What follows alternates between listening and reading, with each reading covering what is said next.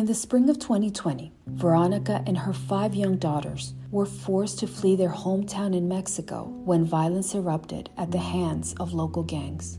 They made their way north to the US Mexico border, hoping to seek asylum in the United States.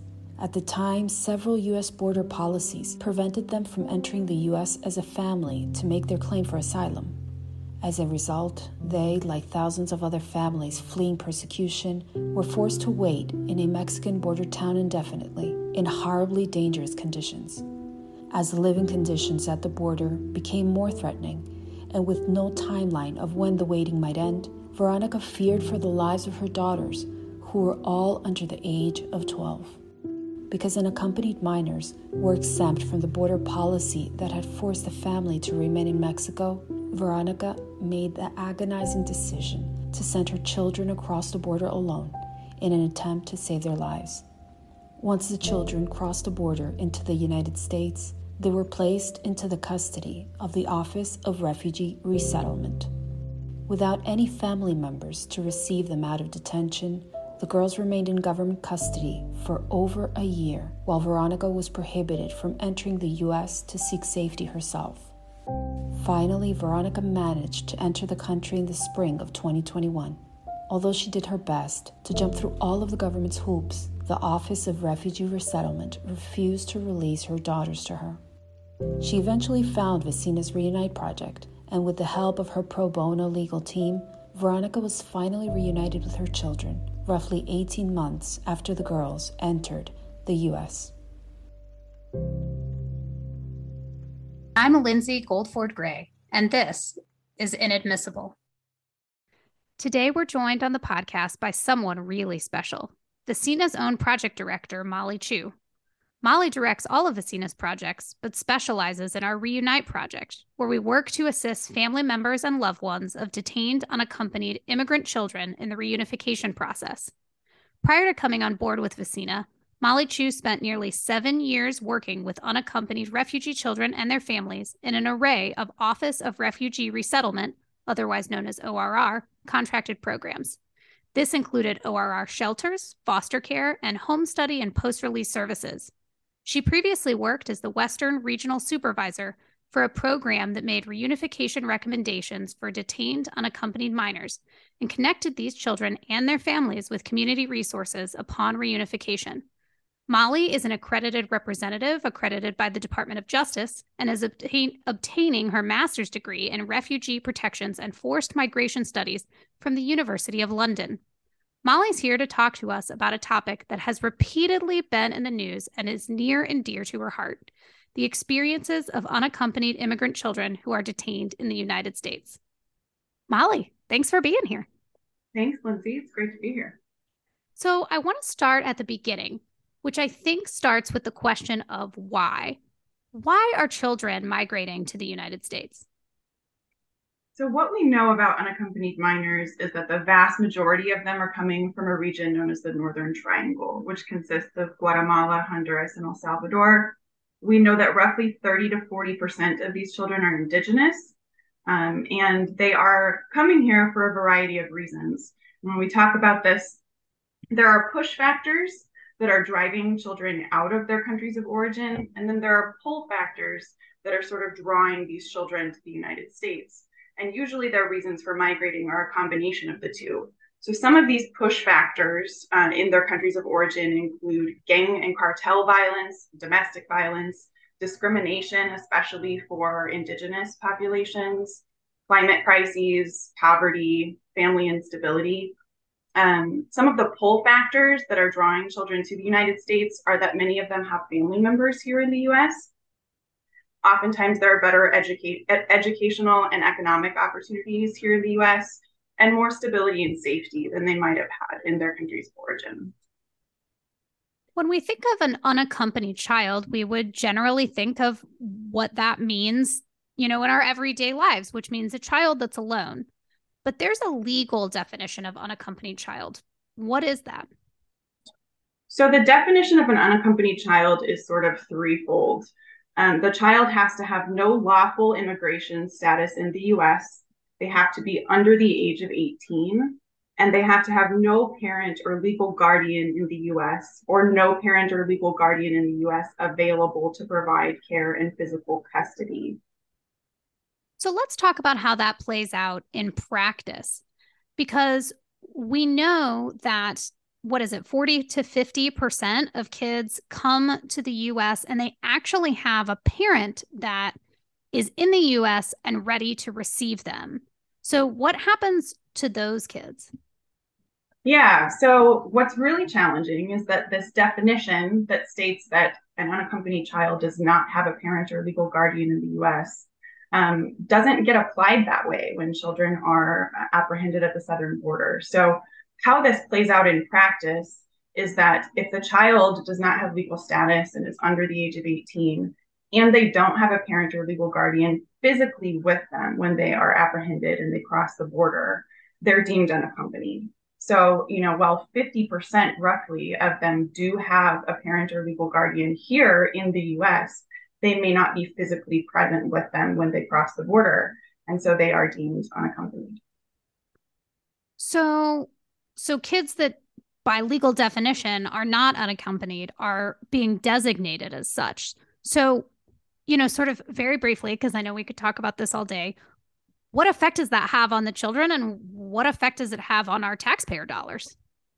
Yeah, so this has really devastating effects on both. Um, what it means in practice is that we're separating, we're placing kids into custody and detaining them um, when we don't need to. You know, there are ways that we could have their parents or legal guardians um, uh, retrieve them at the southern border and without putting them into detention. Um, what it also means is that we're spending hundreds of millions of dollars every year to detain kids who don't need to be detained. Um, what this also means is that children who have crossed the border with any family member uh, other than their biological parent or legal guardian, um, they'll be separated from this person when they cross and they'll be deemed unaccompanied and placed into government custody. Uh, we see this happen all the time with children who maybe have been raised by a different family member their entire life, um, a grandparent, a cousin, an aunt, uncle, brother, sister. Uh, if they cross with any of these family members and their parent or legal guardian is not with them, they will separate the child from their family and place them into government custody. So we're detaining kids when they have a parent in the US and thus are not actually unaccompanied children under the definition. We're separating children from non parental caregivers, maybe someone that has taken care of them their whole life. And then let's also talk about one other aspect of this because we we all remember family separation, right? Where where the government was literally ripping children from their parents' arms. But there have been border policies since then that have given rise to family separation, maybe in a different way. Can you talk about that? Definitely. So, in the last couple of years, the last three to four years, um, there have been a number of border policies that have caused there to be more children deemed unaccompanied and more children detained in the US. Uh, these policies are Title 42, which I know has been covered previously on this podcast, um, and the Migrant Protection Protocols, or MPP, informally known as Remain in Mexico.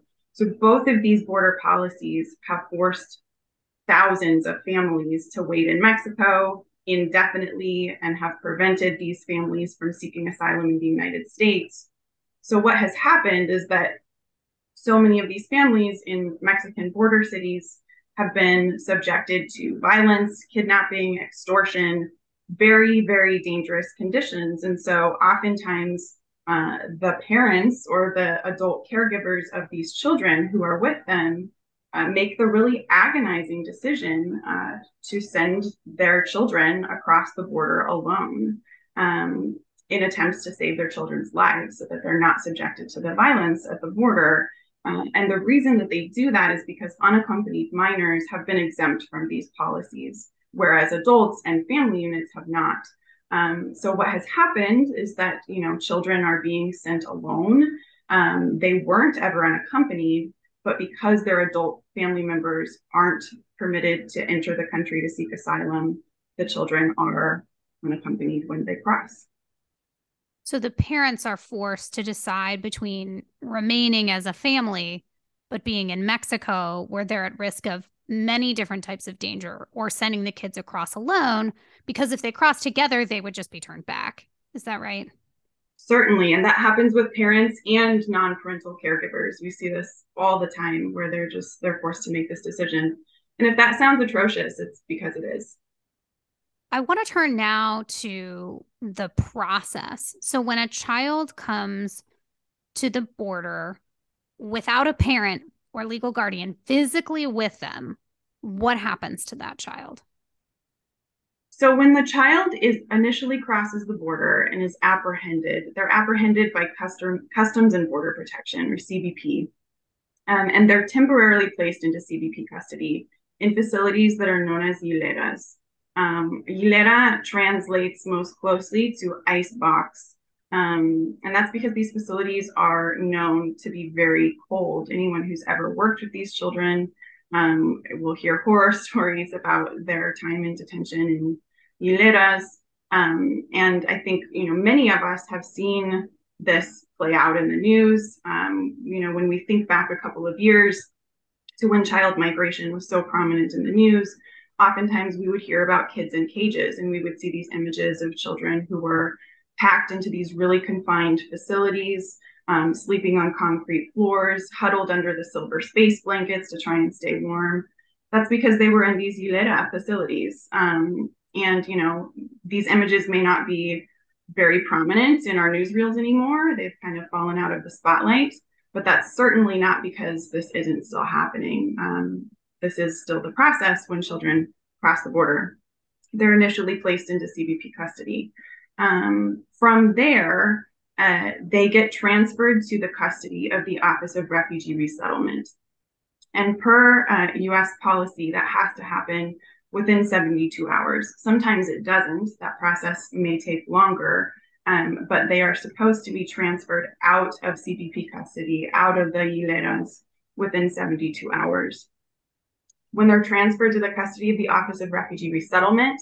Um, this is an, an agency that falls under the Department of Health and Human Services rather than the Department of Homeland Security. That's a, a common misconception is that people think that ICE under the Department of Homeland Security is detaining these kids. But ICE is actually the entity that detains adults who are unlawfully present here in the US, whereas the Office of Refugee Resettlement or ORR is the entity that detains um, children who are not lawfully present in the US. From there, what happens after the child is transferred to ORR custody is that they will remain there until one of a few things happens. Either they will be released to an approved sponsor, and we'll talk later about who is a sponsor, um, or the child will turn 18, at which point they can't stay in ORR custody. They may be granted legal relief if they are in custody for a long time, um, because that's a process that takes a very long time. Um, or they may opt for something called voluntary departure, in which case they would be returned to their country of origin. Let's talk about these ORR facilities. We talked about the CBP facilities, the hieleras, but let's talk about the ORR facilities. What are those like? Yeah, so I think um, you know people probably have an idea of what this looks like based on some of what we've heard in the news uh, about these facilities where children are detained. There's actually sort of a spectrum of the types of facilities where children will be detained in ORR custody. So this, for most children, looks like a shelter setting, which may be small, you know, 50 beds or so, up to several thousand beds. Um, some children are placed into foster care. Some children are placed into more restrictive settings or residential treatment centers.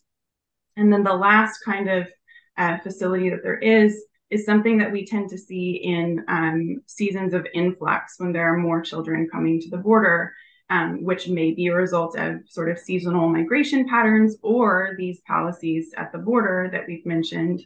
Um, these facilities are known as emergency intake sites or influx care facilities. Um, in the news, you may have seen these uh, these some of these facilities uh, because many of them are convention centers, old WalMarts. Um, when we talk about tent cities and we see children living in these tent cities, Um, these are all emergency intake sites and influx care facilities. So there's these mass congregate settings um, for children that are really not equipped to care for them. Um, and, and, certainly, as you can imagine, an, an old rundown former Walmart is not an appropriate setting for children. What other concerns do you have about, you know, these these facilities, especially the emergency intake sites? Yeah, so in theory, and according to a policy, um, it's the, the Flores settlement, which kind of governs how children are supposed to be treated while they're in custody. Um, all children in ORR custody, regardless of what type of facility they're in, are entitled to receive case management services, clinical services such as therapy, um, educational services, and medical services. And they're supposed to get two phone calls a week. Um, the quality of these services can look vastly different depending on the type of facility where a child is detained. For example, we know that in some of the smaller, more intimate settings, educational services might actually be classroom type settings with licensed teachers, whereas in some of the larger facilities, it may be children in you know a large auditorium uh, put in front of a YouTube screen. Um, so, you know, this can vary greatly depending on the facility. Um, what we also know is that in, some of these emergency intake sites and influx care facilities that are used when children are crossing in higher numbers, um, these services are not always provided. So, um, you know, we've encountered many, many cases where children weren't even assigned a case manager for weeks upon weeks, um, had no access to therapy, had not been assessed for medical needs, had been granted no phone calls um, or you know any kind of communication with their loved ones outside of the the facility. Um, this is obviously hugely problematic. And we also know that um, you know there are major concerns in some of these facilities about the way that children are treated. Um, there have been many, many news stories that have come out in facilities such as Fort Bliss or Casa Padre or Shiloh or Shenandoah. If you've heard any of these names in the news, it's because there have been major abuse allegations at all of these facilities that children have been abused by staff members at the facilities. Also, that children are being forcibly drugged at some of these facilities um, that sort of you know call themselves residential treatment centers and, and claim to be assessing the needs of children. Um, we also know that children in these facilities may or may not have cultural sensitivity, uh, you know, given to them, uh, depending on where they're from or what their cultural background is. Especially right now, as we're seeing so many Afghan children detained in custody since the fall of, of Afghanistan. Um, we're seeing children who maybe don't have access to interpreters in their languages, don't have access to uh, the tools they need or the opportunities that they need to be able to practice their own religion. Um, all of these things are are majorly problematic. How long does it generally take for a child to be released from ORR custody? So currently, the average length of stay is about 30 days. Under the previous administration, the average length of stay reached 120 days at its peak. So obviously, there's a, a huge difference there, and this can change greatly depending on who's in charge. Um, the longest length of stay that I've ever encountered in the hundreds of children I've worked with in ORR custody was a child from Honduras who was detained for about seven years in ORR custody before she was ultimately sent back to her country of origin. Um, so this length of stay can vary greatly depending on who the sponsor is of the child, um, what the details are in the case, whether there's an influx, whether the facility is properly staffed um, to to secure the re- release of the child quickly, um, and whether there are barriers that the sponsor is having a really hard time overcoming. Um, these can all really affect the amount of time the child is detained. I want to turn now to that concept of sponsors. So, what is a sponsor and who can sponsor a child?